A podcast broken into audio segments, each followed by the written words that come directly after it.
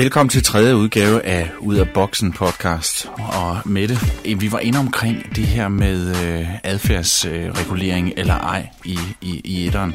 Og jeg, jeg hæftede mig lidt ved, at du sagde, at Harbinger i bund og grund ikke er adfærdsregulerende. Kan du ikke lige prøve at uddybe det lidt mere? Jo. Man kan sige, at vi tager udgangspunkt i nogle tanker, som jeg tror, jeg bedst kan beskrive øh, ved at give dig et eksempel. Mm-hmm.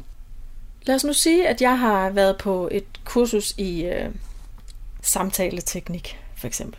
Jeg skal blive en bedre øh, leder til at, at gennemføre medarbejdersamtaler. Og der lærer jeg så, at øh, når medarbejderen kommer ind, så skal jeg, jeg skal sådan læne mig fremad, når de taler, så de kan mærke, at jeg er interesseret i, hvad de siger. Jeg skal have øjenkontakt, og jeg skal nikke anerkende, og det kan være en god idé måske at, og ligesom øh, gentage, hvad de siger. Altså det, jeg hører der sige er, og så videre. Fordi det er den måde, jeg øh, adfærdsmæssigt får en god samtale til at, at fungere. Øh, det kan, det kan jo det kan være rigtig effektivt. Men, men hvad nu, hvis jeg i virkeligheden, når den her medarbejder kommer ind, sidder og tænker, sådan er fjols. Han har ikke leveret det, han skulle. Øh, han kommer altid for sent.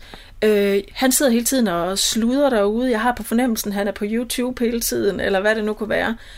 Så kan det godt være, at jeg har lært den her teknik, men han vil jo kunne mærke det andet, der er i luften. Han vil kunne mærke min irritation, også selvom jeg nikker, eller øh, siger, så det du siger, det er.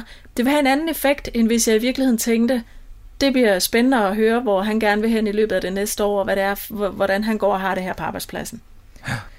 Eller et andet eksempel kunne være, det når nogen siger til en, nej, var du smart, og så tænker man, det mente de ikke. Altså det her med, at på adfærden foregår der noget, og så foregår der noget nedenunder, som, som vi har svært ved at få fat på. Vi kan bare mærke det. Ah, vi, følte, vi følte ikke lige det spillet, som det skulle, eller der var et eller andet, der ikke blev sagt. Lidt det øh, samme, som du snakkede om uh, sidste gang med, med børnene, der siger undskyld, fordi du siger, de skal. Ja, lige præcis. Og, og der kan man sige, det vi så arbejder med der, det er, at vi siger, jamen så, så er der nok noget under adfærden. Og det har en indflydelse på, hvordan adfærden virker. Øhm, og der siger vi så, jamen øh, vi kalder det, der ligger under adfærden, det kalder vi for vores indstilling. Øh, og der, der siger vi, jamen øh, vi, kan, vi kan dele vores indstilling op i to kategorier. Vi kan enten være øh, anerkendende, eller øh, se andre som mennesker, kan man også kalde det, altså vi er ligeværdige, eller vi kan være afvisende øh, hvor vi ser andre som ting. Øh, og det, det kalder vi så også at være, være i boksen. Det skal vi jo tale mere om i de, ja. de efterfølgende. Men, så, så der er de her to grundlæggende indstillinger, man kan have. Og så kan man egentlig sige, stort set al adfærd kan gøres på to måder. Det kan komme fra den anerkendende eller den afvisende indstilling. Så hvis jeg siger, så der er to måder at sige undskyld på. Der er enten den, hvor jeg mener det, det må du undskylde, Palle, og, og så, så siger du, det er okay. Ja. Eller jeg kan sige, undskyld. Ikke? Fordi det har jeg lært, at man skal, og det skal vi sådan ligesom igennem, for at vi kan komme videre herfra, fordi jeg har gjort et eller andet. Men jeg mener det ikke, og det virker heller ikke. Nogle gange der kan det virke stik modsat, faktisk. Øhm, der er to måder at give et kompliment. Der er to måder at, at, at give noget, øh, noget feedback, hvis nogen har klokket i det.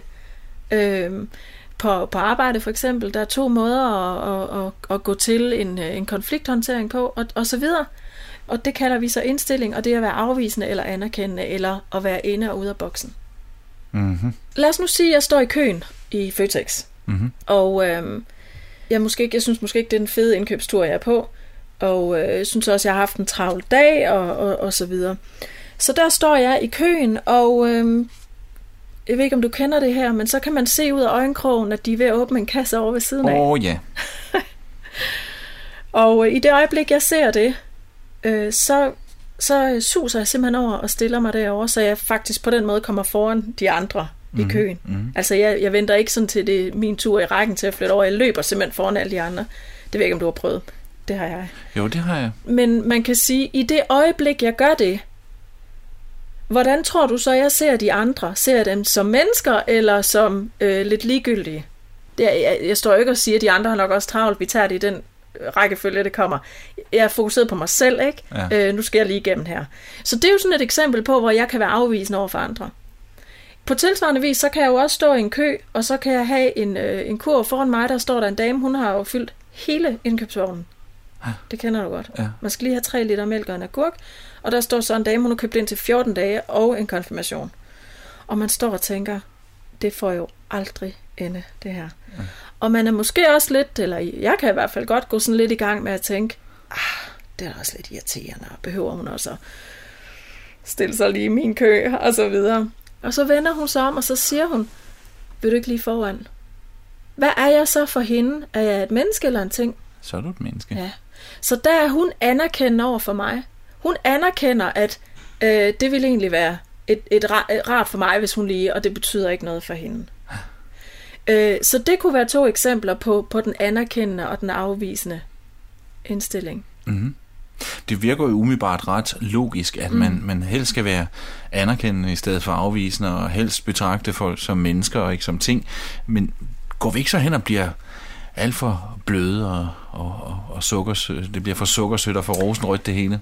Jo, altså jeg kan godt høre, når jeg, når jeg giver sådan et eksempel, så, så, så, så, tænker du, skal jeg så lade alle komme foran i køen for eksempel? Kan, jeg kan aldrig nogensinde nu få lov at betale, fordi hvis jeg skal være, være god ved alle andre, mm-hmm. så skal de så foran mig i køen, så kan jeg jo så hænge ud i Føtex resten af min dag. Øhm, jo, det, det er et godt spørgsmål, og, og det korte svar er, nej, det er ikke det, det handler om. Øhm, hvorfor er det så ikke det? Jamen det er det ikke, fordi det at lade nogen komme foran i køen er jo en adfærd. Og jeg snakker om indstilling. Lad mig, lad mig prøve at give et eksempel. Hvis nu min yngste søn, han øh, er på vej øh, til at løbe ud på fortorvet, og jeg kan se, at han løber mod vejen. Han skal over til en legekammerat på den anden side af vejen, og han er i fuld fire spring. Han ser hverken biler eller noget som helst andet. Så råber jeg efter ham, stop, stop, du må ikke løbe så hurtigt. Og øh, det synes han bare, det er sjovt. Så han løber bare videre. Og til sidst så bliver jeg selvfølgelig smadret bange, og så løber jeg efter ham, og så river jeg fat i ham, og det kan også være, at jeg kommer til, fordi jeg er forskrækket og sige, du må aldrig løbe ud på vejen, og, og råber af ham. Så, så er det at, at gribe fat i ham, og råbe af ham, og, og, og, og se vred ud, øh, det er jo, kan man jo godt kalde en hård adfærd. Men det betyder jo ikke, at jeg er afvisende over for ham. Det er jo af kærlighed og for at redde ham, at jeg gør det. Mm-hmm. Øhm, så, så der kan man sige, der er adfærden hård, men indstillingen er den anerkendende. Okay? Okay. Så kunne du have den, en anden situation. Du har måske en medarbejder, som, øh, som, ikke, øh, som faktisk ikke performer helt på det niveau, du forventer af ham. Og det giver øh, dels dig en udfordring, men det giver også en udfordring i, i forhold til kollegerne, fordi de begynder nu at sidde og snakke om det. Det er sådan lidt, vi kan sådan fornemme, at alle er lidt irriteret på den her medarbejder. Så jeg kalder ham ind til en samtale, men jeg vil egentlig gerne have, at det er sådan lidt hyggeligt. Jeg kan ikke rigtig lide at tage den der samtale der, så jeg får ikke rigtig sagt til ham, prøv lige at høre her. Det er bare ikke godt nok. Og du er simpelthen nødt til at, at, at komme op i, i gear, hvis du skal være med her, fordi ellers så får det konsekvenser for din karriere her på det her sted. Det, det vil det jo få.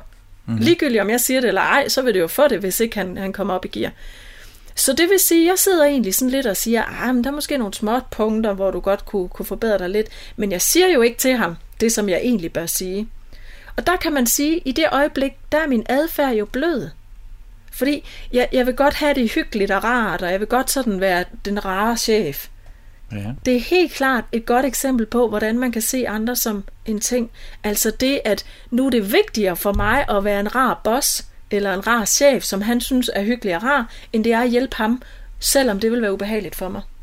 Så adfærden er blød, men tilgangen er den afvisende. Så på tilsvarende vis tilbage til Føtex. Ja. Det betyder jo ikke, at øh, jeg skal lade folk komme foran i køen, men det betyder jo, at jeg kan, jeg kan blive opmærksom på, om jeg går øh, over og bliver afvisende. Fordi hvis så de kommer til at støde til mig, eller der mangler stregkode på noget eller sådan noget, så er der jo ikke langt fra, at jeg står her og, og ulmer indeni, til at jeg begynder at sige, at det er også for dårligt, og man skal også øh, sørge for, at der er stregkoder på sine ting, eller man kan jo, man kan jo sådan øh, skabe pisken stemning op, ikke? Øh, og så kan man stå og, og, og gøre det svært for kassedamen, man kan stå og gøre det svært for den kunde, der jo egentlig bare er oppe at købe ind, og som jo ikke er sat i verden for at genere en. Så man kan sige, at det der er sådan et lille bitte, bitte eksempel, men, men konsekvensen er jo, at øh, her står jeg og venter, og jeg kan jo enten stå og vente, og så egentlig bare stå og vente, og måske endda få et lille grin med på vejen over et eller andet, eller falde i snak, eller i hvert fald bare være. Eller jeg kan stå og hisse mig op og blive vred og sur og sådan noget. Når så min mand ringer for at spørge, om jeg gider at købe nogle kartofler med hjem, så er jeg heldigvis sur. Og det er alt sammen noget, jeg har skabt inde i mit eget hoved. Ikke? Giver det mening? Det giver rigtig meget mening, men det her med at se andre folk som ting, hvad, hvad mener du egentlig med det? Ja. Øhm, jamen, vi, kan prøve, vi kan prøve at tage et eksempel på en ting. Øhm, hvis nu... Øhm, hvis nu jeg står øh, og skal ud af døren, og foran mig på vej øh, på min vej hen for at komme ud af døren, der står en stol i vejen. Hvad er den ting så for mig? Den er en, en forhindring. Ja. Tror du, at man kan se andre mennesker som forhindringer? Åh oh, ja. Ja, det kender vi godt, ikke? Nogen, der kommer i vejen for, at vi kan opnå det, vi vil. Eller... Og i høj grad ude i trafikken. Også i trafikken. Altid et godt sted at kigge efter bokse. Lad os så sige, den stol, den... Øh... Jeg skal op og skifte en pære op i loftet, jeg kan ikke nå. Og så stiller jeg mig op på stolen for at nå. Hvad er stolen så? Så er det øh, et, et redskab. Ja. Kan man se andre mennesker som redskaber? Det kan man vel. Ja. Nogen, nogen, der skal gøre noget for, at man kan opnå noget. Ikke? Nogen, der skal have et eller andet, de skal udføre. Øhm. Hvad så, hvis øh, den her stol, den står helt over i hjørnet, og jeg skal egentlig bare ud af døren? Hvad er stolen så? Ligegyldig. Ja, den er irrelevant, den er ligegyldig. Kan man se andre som ligegyldige eller irrelevante? Ja. Det kan man godt, ikke? Og det er det, vi mener med det. Altså det, at andre bliver øh, et redskab, eller øh, ligegyldige, eller i vejen for os. Jo, men øh, det er vel ikke forkert at sige, at man kan se nogen øh, af ens kollega eller ens medarbejder som et, et redskab til at opnå noget? Nej, det er rigtigt. Men det er ikke det, at de er et, et, et værktøj til at opnå noget. Det kan man, så kan man jo godt sige, en medarbejder er, eller vi alle sammen er jo på vores arbejde, eller i, i familien. Nej, nej det, der, det det handler om, det er, hvis det er alt, hvad den person er, hvis den person er defineret ved at være det værktøj, øh, for eksempel, så kan man sige, hvis man bor på hotel, så er stuepigen det hende, der skal til for, at værelset bliver lækkert og rent. Mm.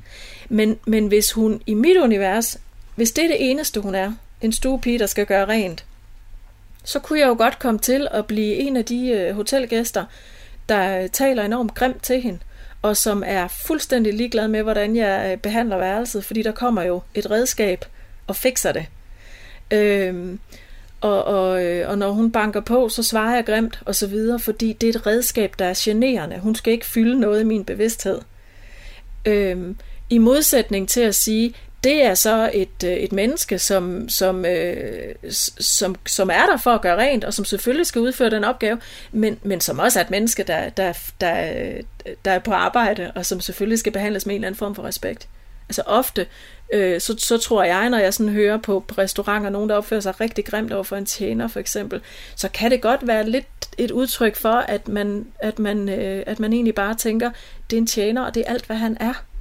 Mm-hmm. Altså han er defineret ved at være en tjener, eller, eller han er defineret ved at være postomdeleren på, på arbejdet, eller ved at være øh, receptionisten, eller hvad det nu kan være. Øh, så, så, så selvfølgelig kan man være det.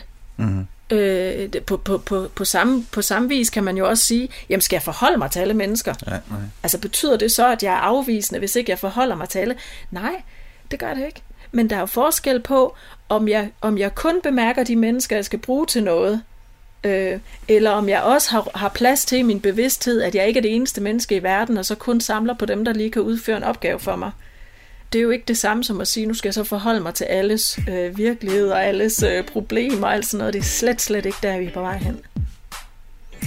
Mette, vi når ikke mere her i, øh, i toren, men øh, i næste udgave af, af, af Ud af Boksen podcast, der skal vi øh, have lidt mere øh, omkring det her med selve den her boks, og have, have boksen på plads, kan man sige. Og så skal vi til at, at, at grave lidt mere ned i, hvad er det, vi kan bruge de her øh, begreber til. Tak for det, Mette. Selv tak. Jeg glæder mig til næste gang. Du har lyttet til Ud af Boksen podcast, en serie af samtaler med Mette Vilmos Ponti om begrebet selvbedrag og dets løsning inden for organisationskultur af enhver art, private som offentlige og i familier. Du kan læse mere i bogen Ledelse og Selvforståelse. Kom ud af boksen fra Borgens Forlag. Og hvis du vil vide mere om Arbinger Institute Scandinavia, kan det ske på arbinger.dk. Mette Vilmos Ponti kan kontaktes på mponti